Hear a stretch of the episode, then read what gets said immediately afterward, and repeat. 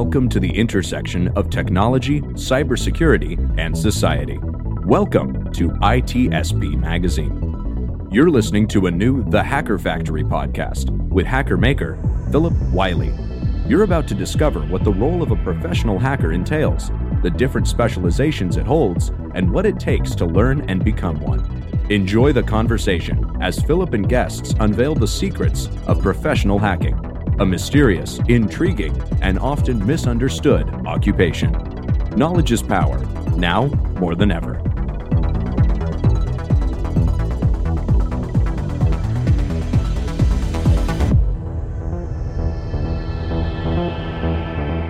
Hello and welcome to the Hacker Factory podcast. I'm your host, Phillip Wylie. I refer to myself as the Hacker Maker because I teach ethical hacking as well as mentor aspiring hackers and today I'm honored to have Crystal on our show.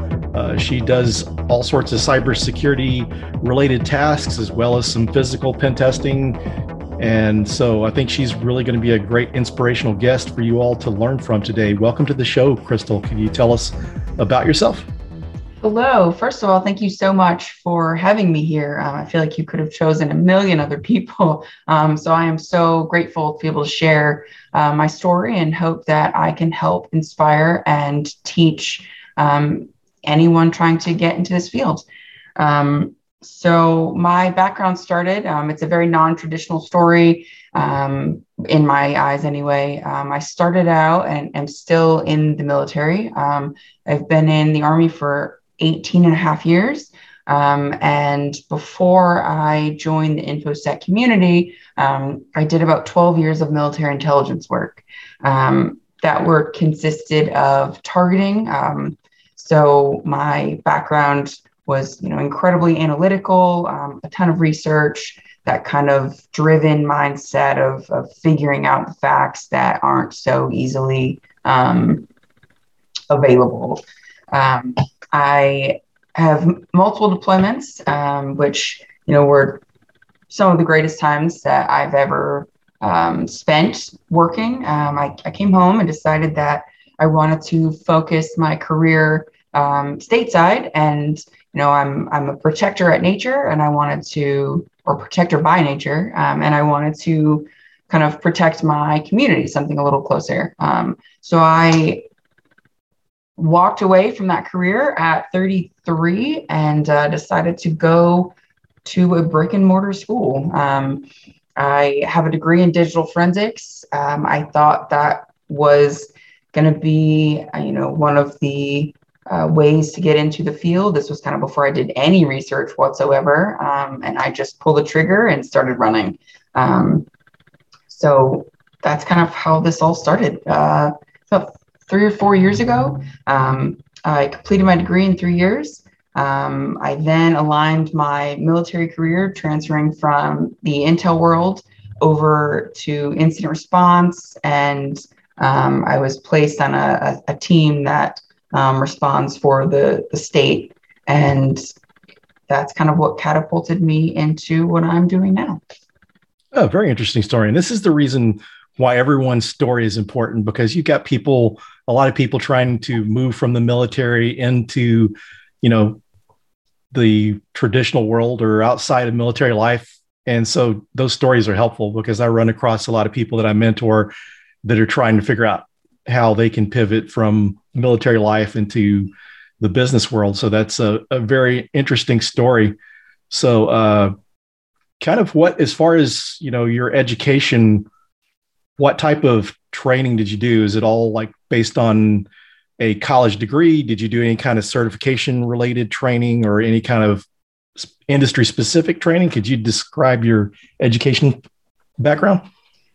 Uh, yeah. So it's funny. I don't really use much of my degree, and nor did I expect to. I just I found a topic that was interesting and um, figured, you know, if the military was going to pay for me to go to school, I might as well learn, you know, a, a new skill. Um, and before, I considered myself an above average user, um, but but not anywhere near um, you know some of some of the people, most of the people that I come across in this field. Um, I had no idea what I was doing, um, and while in school, trying to keep up with with kids who've been doing it since they were 12, um, I had to study kind of twice as hard and figure out like, okay, um, how am I gonna teach this to myself and keep up with them? So it, it was definitely a challenge. Um, I do have one certification now. Um, I have GSEC. Uh, it was a requirement for my position in the military. Um, it was definitely a um, very broad um, and a lot of information um, when I was studying. So it was it was a good baseline for me. Um, I, I, learned not necessarily how to do things, but more so um, the the con- like concepts behind everything. So um, it, it really helped me. After coming into the field, I definitely think that there are a ton of other ways to do it, and I just chose the route of a degree because I felt like I was so far behind everyone already. Um, and I thought maybe for, formal training would kind of help me with that. Um, as far as the military side of the house, doing intelligence and doing targeting really helped me because of, you know, that's how my mindset already was kind of coded. Um, you know, constantly thinking, what else? Um, how do I prove this? How do I find this? um, just ripping things apart all the time. Um, and then turning that into a a passion that I did. I started reading about, you know, um, body language and facial expressions and and interacting with people and discovered Paul Ekman and it just really went off from there. That's where I started kind of finding my my niche and what I really really love doing. So no, I don't know Python and no, I have no idea how to you know, do most of the things that I read on Twitter, but I really enjoy people. I enjoy interacting. I enjoy kind of figuring them out. And so once I, I had a degree, I, I had this passion, I had all this, you know, experience doing this in the military. I said, okay, how can I turn this into a job? Um, so I was handed an opportunity. Basically, I just applied and said, you know, screw it, let's let's try. Um, and I got accepted, and I started physical pen testing, and it was completely life changing.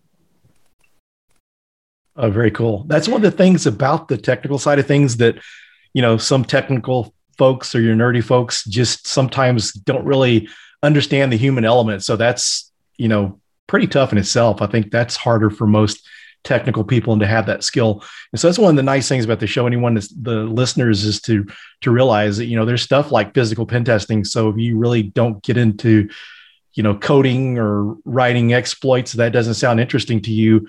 You know, some people this is what kind of draws people to pen testing to begin with is pen testing is kind of like spy kind of stuff and then the kind of stuff you're doing is even more so yeah so, definitely i mean doing this, I've learned that, you know, okay, I definitely want to be more technical and I'm, I'm focusing on that. Um, I got a taste of kind of the dev world and an exercise that we did last year um, and, and again this year. And I, I, think that I'm, I'm finding my path and, and figuring out, okay, here's what I want to focus on now to kind of expand my horizons. Um, but yeah, it's, it's so exciting to me. So that's good. And you know, if you're passionate about what you do, it's just so so much easier to put in the extra time and effort learning. And if you have to work late, it's not a, as big of a deal as if it's in a job doing something you don't like to do.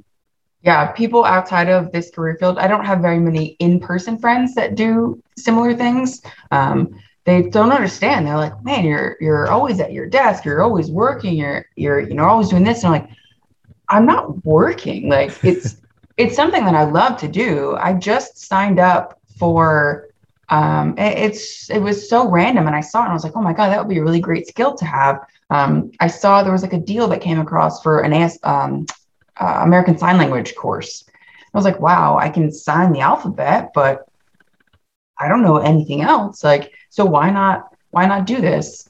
It's interesting. It's something that you know a lot of people don't know. Um, it could absolutely help me in the future. Um, and then it gives me another group that I'm now able to communicate. So communication to me is extremely important. If you can't relate to someone or you can't communicate to them, um, you know, what's the point? Yeah, that's good. That's that's pretty interesting. Yeah, most people think about other languages, verbal languages, but they forget about sign language. Yeah. So that's pretty interesting. Do you feel like your your time in the military helped you understand the adversarial mindset more? Oh, absolutely. Um, I, I think that's what started driving this whole career change was because I, I constantly thought as a red teamer, um, you know, it, and that, that kind of like, you know, excited me. Like it, it set my soul on fire, if that makes it's so mm-hmm. cheesy. It's just something that I say, like if, if you're not doing something that sets your soul on fire, then you're on the wrong path. Um, so yeah, it, it definitely kind of changed the way I, I thought as I was, you know, growing up through the military. I, I enlisted when I was 18. So um, it, it definitely changed um, kind of how I saw things. Yeah, you've got that even to a further extent because I know just from working in offensive security, if you're out somewhere, I've been at airports before and saw USB dr- thumb drives laying on the ground, and you just think automatically there's something malicious on there. You know, I'm going to plug this in as malware, and they're going to get a shell to my system. Yep. So you just don't look at things the same way when you understand that. That's even like when I get junk mail in the and you know in my mail each day, my snail mail. You know, you really when you kind of understand social engineering and some of the techniques that they use, it really annoys you that marketing uses those same techniques. I completely agree. When I worked um, or whenever I work in a company that has marketing and I get an email from them, seven times out of 10, I have to go to them and say, Hey, this is not a good tactic. Like, don't, this is something that I would use on an engagement or something, you know, it's, yeah. yeah, I could go on about that because I had bought a car in 2019 and it annoys me that some of these some of these uh, car manu- car salespeople will give your information out to people, and so they're trying to sell you extended warranties, and they're using social engineering to do that, and it's really kind of annoying. You know, you can't imagine how many people that don't understand that area or, or the elderly they yep. get that stuff and they think their their you know warranty is going to expire, and they sign up for an extended warranty that they don't need, and and that's another reason that kind of drove me to do this. Like i said i was i was focused you know outside of the country deployed to different countries and i was uh, protection just runs in my dna like when i was younger i wanted to be a police officer. Well i think i wanted to be a teacher first but um, that that still stands true. I love teaching. But i wanted to be a police officer then i wanted to be in the military. Like i, I just protection i, I want to keep the people around me safe um, and and scammers like that taking advantage of you know, the elderly and people who just don't know, it really makes me irrationally angry. Um, so I just anything that I can do to to raise awareness or to, to help someone that doesn't understand, like it just that is something that I really love doing. So that's good. And, and we need people like, you know, we really need some uh, you know, training security awareness for the average person because some of the stuff they people are not aware of what's going on. And if you're not working for a corporation getting the security awareness training, a lot of people are missing out on this because that's pretty noticeable from social media. You see on Facebook, everyone posts up the little thing saying that uh, Bill Gates is going to give them a thousand dollar or you know million dollars or whatever if they forward this or if they put this little thing up this privacy notice then facebook can't you know use their pictures their information and stuff so there's definitely a need for that Oh, absolutely. I, I kind of avoid, I mean, I'm all over Twitter, but uh, yeah. I, I tend to avoid Facebook. But um, yeah, it's, uh, and then all the surveys that, that fly around, you know, what's your favorite color and favorite animal and what's your mom's maiden? You know what I mean? Like it's yeah. just, it's, it's, uh, and people don't know. They, I think in this day and age, they're just, you know, scrolling, everyone scrolls social media, just kind of take your mind off what's going on. And they say, oh, you know, this is a really fun, fun little um, survey or, or something. It's going to tell me what house I belong to for Harry Potter. Uh, yeah. Gryffindor, Gryffindor, by the way. Um, and and these people just get taken advantage of. So um, if I can if I can help in uh, any sort of awareness, then you know, I would love that. That's good. So uh, whenever you're getting ready to go, like on a you know a physical pen test are you nervous when you do that is there anything oh. you do to to calm your nerves any kind of music you listen to anything you do to prepare so yes i am nervous every single time. It never fails. I don't care how much I have prepared, how much, you know, how much information I have from OSINT. I am always nervous. Um, you know, there's a, a ton of OSINT kind of scraping that I do. Um, social media is huge um, Facebook, Twitter, Instagram, um, LinkedIn, obviously. Um, but I think about 95% of the time, the moment I get in, I have to find a bathroom. And it's just because I need to like breathe for a moment. Like I, I I've gotten in, and if it's a place where I don't have, you know, say floor floor plans or they didn't really post a lot of interior pictures, I have no idea where I'm going. I have to get to the bathroom so I can just kind of collect myself and breathe for a moment. I'm probably sweating at that point. Like it's, it's, you know, it's scary, but it's ex- in an exciting way, not, you know, actually scary. But, um, so yeah, there's a, there's a ton of work that goes in beforehand, but the bathroom is always my first step. Yeah. yes, guys. I was watching a talk at uh, NOLACON in 2019 and there's a couple people that were red teamers and they do a lot of physical and they said the first thing they do they go into the bathroom and they carry like a candy bar with them so they could kind of get a little bit of blood sugar and try to calm down and all this. So it's pretty interesting. I would I had- eat in my car before i go yeah i get it. Yeah i guess you'd have to kind of uh, be careful with the caffeine in case you know some people that might help and some people might make them more nervous.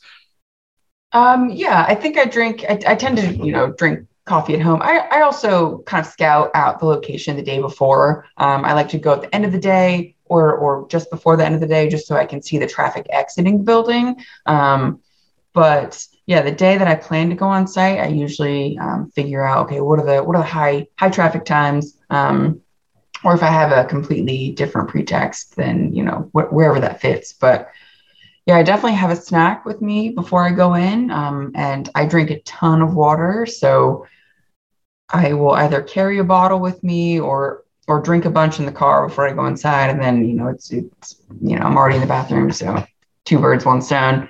But um yeah, and I get hangry too. So yeah. I have to make sure that I plan like, you know, snacks. so, so, as far as that type of uh, doing the physical pen testing, are you pretty good at the artwork of making the badges and that sort of thing? Oh God, it's so I, w- I would love to say yes, um, but I've never actually had to. Like, okay. I will use a white HID card and put it in a badge holder. Um, so most of the time, they just think my badge is flipped around.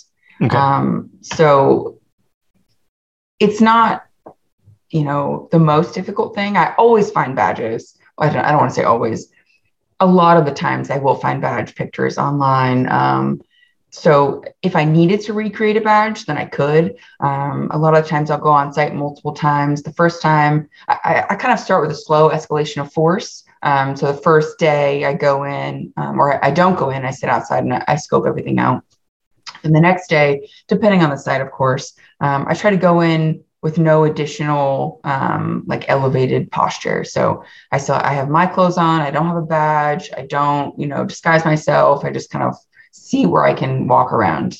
Um, if it's a smaller institution, then obviously it would be something different. But um, a hospital per se, um, I always start in civilian clothes, um, and then I will try to go in a different way, um, and then elevate a little bit. So I have scrubs um, I have acquired a stethoscope. Um, I will go sometimes the day prior and and uh, check out the thrift stores and Goodwill because a lot of companies um, people will get rid of their shirts. Mm-hmm. So you know, at a telecommunications company, um, I found a shirt at a thrift store and put it on, and it 100% made a difference.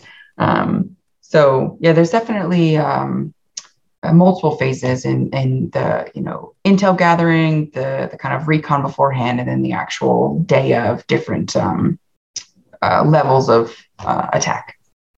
So, so out of the all those different areas of the physical pen testing, what was probably the most difficult to to learn?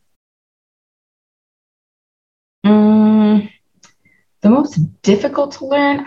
I don't know if I would say it was difficult to learn because it, to me it, it felt kind of like a common sense thought, but mm-hmm. it was putting it into practice that was the hardest part. So the execution of it, because you know, people, I I would always be nervous. So I, I you know, calming my nerves, um, changing my body language, changing my um, uh, appearance, and having people, you know, be able to to question me or to challenge me, and me be able to, you know, calm and collectively. That's not a word. to be able to see this is what happens. Um, but to to smoothly respond to them, so they think like, oh, she's supposed to be here, versus, wait a minute, she's acting really weird. Why is this happening? So learning the tasks to me weren't that difficult, but the execution of them, I think, was was definitely the hardest part. Yeah, that makes sense. You know, there'd be a lot of judgment, you know, because someone, you know, like a disguise, for instance, some people are just not as talented as coming up with that. So some people probably look kind of funny going in somewhere trying to go in disguise and try yeah. to look natural. It, that's very true. And and you have to, you know, kind of work with what you have. So I am a five foot nine female and I have, you know, a half sleeve and a full sleeve. So it's whenever I go into hospitals, a lot of the times I, in that first initial day, I have to look at people, okay, like are tattoo's showing, because if not, and then I show up the next day in short sleeve scrubs, someone's gonna be like, wait a minute, she doesn't fit in. Um, and then I also have to figure out what color scrubs they're wearing um, because each hospital is different. So um, yeah, it's you kind of have to work with what you have, work with what you're most comfortable with, um, and then just go from there. So I guess for your pretext too, you know, mention hospitals is I guess you have to kind of learn the t- terminology from the different environment you go into. that, that is very true. Um, and I was pretty lucky that most people didn't ask me questions when I was like on site at hospitals. Um, I got asked for directions a lot, so that that was great. Um, I had some security guards just ask me, you know, in passing, like, "Oh, you're still here," and I'm like, "Oh my god, I don't even work here," like because they saw me five hours before wandering around aimlessly. So, um, it, but but yeah, in in certain situations, in in some financial uh, uh, institutions, it's definitely um, I can't just wander around aimlessly, um, especially once you get past a certain point. Um, so you have to be able you know, once you develop your pretext, um, kind of these the the quick uh, names, you know, and this is where LinkedIn comes in play. Figuring out the key personnel who would have sent you to this location, or who you could say, oh, you know, Steve, something, something, something. I just, but it has to feel natural. So, um, yeah, now that I'm explaining everything, uh, there's there's definitely a lot of prep that to me feels completely natural um, and just common sense. But uh, yeah, there there's actually a lot of prep that goes into it. Yeah, I can imagine because I, I, was just when you mentioned going into the hospital, I'm thinking, you know, if you're going in there in a uniform, you know, trying to play off as medical personnel, you know, you would think you'd kind of have to understand maybe some of the terminology. I don't know. It's Kind of. I mean, like I said, I, I, got asked for directions a lot, but the, the great part about the hospital is that so many people wear scrubs that, you know, I don't necessarily have to be a medical personnel. So there are yeah. orderlies, there are the administrative people. Sometimes they wear scrubs, but um, yeah, in one hospital, I almost walked into an operating room and oh, wow. I was terrified and turned around and ran basically very quickly. I didn't run, I walked very quickly uh, yeah. the other way. So, yeah yeah, they might ask you to scrub in. oh God. Hand you a scalpel, doctor. that would have that would have been I would have just cried. I don't know, just, just frozen. Just, I don't know what to do. So as far as learning this kind of stuff, what do you recommend for someone that's wanting to get get started in social engineering or physical pen testing? That is, I think, probably the most difficult question that uh, I will have to answer today because I didn't have a a a path that was, you know what, I want to be a social engineer. I didn't even know what this was. Yeah. Um, I I figured out that I was interested in, um, you know, from a, a targeting perspective. excuse me. Um, from a targeting perspective, that kind of mindset was very exciting to me, and it, it made me feel like, wow, you're really doing something. Um, and then once I learned what social engineering even was, um, I just kind of focused heavily on that. So um, there's there's no step training. I, I, listen to a lot of podcasts. I follow a lot of amazing people on Twitter who I freak out every time one of them follows me back. Um, like Jenny Radcliffe commented on one of my posts oh, cool. today or last night, and I kind of flipped out a little bit and fangirled. um, and especially Snow will comment. You know, uh, cool.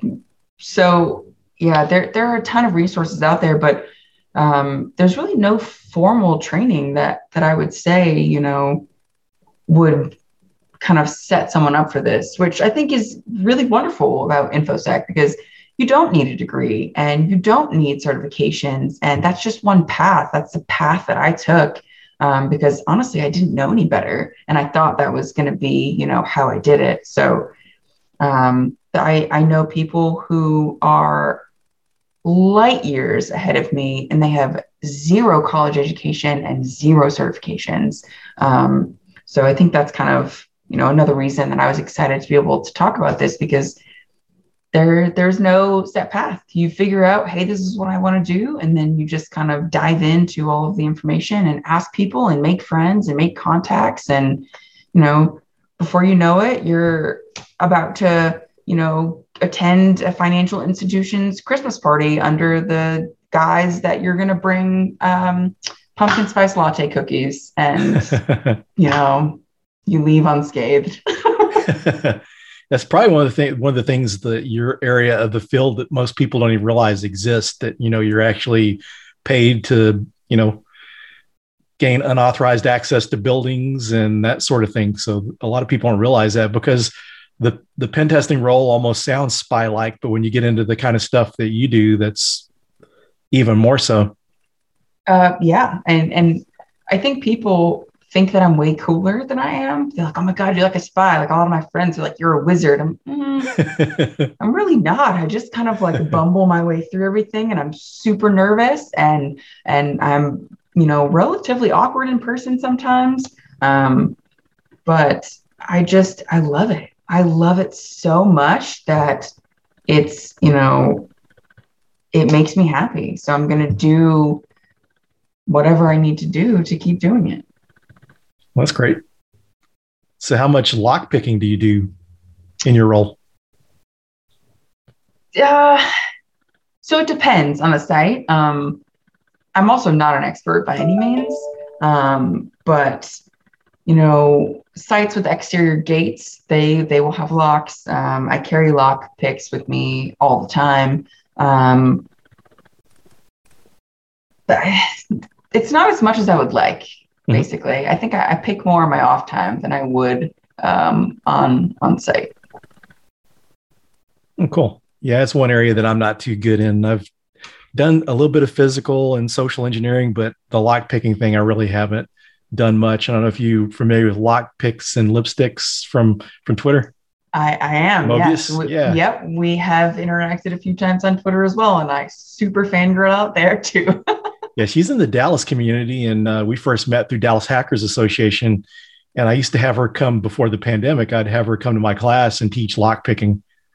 So that was so much fun. She she really likes to teach, and then the students really enjoyed learning to to pick locks. A lot of them didn't think they could do it, and it was amazing. You know, she's a good teacher, and, and some of the students were amazed that they were able to pick it up.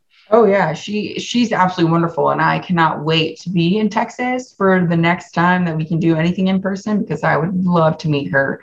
Um, and it's it's not I carry around a travel or not a travel, obviously it's travel, but I carry carry around a training lock for that reason. So, like I said, I'm not an expert at anything, especially not lock picking. Um, but I have taught and showed multiple people, um, you know, within a matter of minutes how to pick. And the look on their face makes me so happy. Like they never thought in a million years that they would understand, you know, how a lock works and to watch them pick and to hear that click noise, like it, it's, it's so wonderful. So I could only imagine how amazing those classes are yeah, it's pretty fun. I, I love to watch it because she's really passionate about teaching as well. So it's just really a lot of fun. Always cool to see people like to teach, you know. I agree. I definitely wouldn't be here today without people helping me by any means because like I said, I don't feel like I'm an expert anything. Um, I have a really great circle of friends and colleagues and mentors, and you know, just a, a fantastic community that just builds me up. Even even doing this. I, I messaged you know a, a group that I'm in, and I was like, "Holy crap! I just got asked to do this. I I'm not worthy. Oh, I don't I don't even know why. Um, so, but yeah, it's it's great because you know our community we're it's a it's a strong community. Yes, there are some you know crazy parts that happen too, but I'm I'm very lucky. I I've you know never experienced um, you know anyone trying to you know tear me down or or just you know be mean to me for no reason. It's just been people building me up and and it's it's it's so wonderful. So I, am extremely grateful for um, the infosec community and how they have kind of pulled me in and said, you know, you're great, and we're going to show you why every day. So that's good. I'm glad you had a good experience with it. It's uh, it's pretty important to me too. I, you know, because this is my hobby. So when whenever things are normal, I'm going to conferences and cybersecurity meetups and that sort of thing. So the community is is great. We're lucky here in the Dallas area to have so many organizations, but but going back to your your story is worth hearing, and, and the the most important thing is to get people encouraged to get in. And sometimes when you see someone like a Jayson Street, you know, April Wright, Deviant Ollam, yeah. Or Dave Kennedy, some of these people that are been in the industry for a long time that are really good at what they're doing, some people are intimidated and say, I can't get there. And people need to hear the stories of of other people, how they got in and and kind of my goal this this show is I'll probably have people on with the that are just barely getting started because sometimes it's more fresh in people's minds how they got in when you've been in the industry 10 15 20 years you kind of forget some of those little things that people that are just getting started out remember yeah that's so true um, and like you you said everyone's story is different and that was one um, you know, line of encouragement that one of my friends gave me. Like, no one's experience is going to be like yours, and your experience matters, and your experience could help someone. Um, so shake off those nerves and you know just go talk. Like, so uh, I think it's really great. You know, especially in today's world of all the craziness that's going on, the the way that people are kind of you know getting into the field and making themselves better and um, constantly learning. I, I, think I think it's really wonderful. So, yeah. Yeah. Well, we're getting down to towards the end of this end of the show. Are, are there anything you'd like anything you'd like to discuss or anything you'd like to share with our listeners before we close it out? Um, maybe some cheesy motivational stuff. I feel like I've been saying this all day, uh, or not all day, but uh, all all show. Um, you know, if you're not happy in the field that you're in, or if you're not happy with where your life is going, only you can change that. Um, and don't let anyone tell you that you can't do something because you absolutely can. It may take you, you know, a few weeks, it may take you a few months, it may take you a few years, but you can do anything. And if if this is your passion, be it social engineering or or coding or pen testing or anything, um, you get to forge that path. You get to decide, you know, how you learn and how you do things. Um, so just keep your head down and keep pushing. Like you got this, and I believe in you. Great advice. Great advice. Uh, sometimes we can be our biggest barrier. Absolutely. So, yeah. Well, thanks for joining us. Uh, it was great having you on this episode. I'm sure everyone's going to enjoy hearing your story. Um, I, I, hope so. Uh, hopefully, I helped anyone. Um, if anyone has any questions, uh, I would I would love to you know, speak to them offline, or um, if they just want to shoot the shit, I, I'm I'm here too. So. Good thanks. And we'll be sharing your Twitter handle in the in the show notes so people will be able to find you. Okay, so thanks again. Okay, thank you so much. We hope you enjoyed this episode of the Hacker Factory podcast with Phillip Wylie. If you learned something new and this podcast made you think, then share itspmagazine.com with your friends, family, and colleagues. If you represent a company and wish to associate your brand with our conversations, sponsor one or more of our podcast channels. We hope you will come back for more stories and follow us on our journey. You can always find us at the intersection of technology, cybersecurity, and society.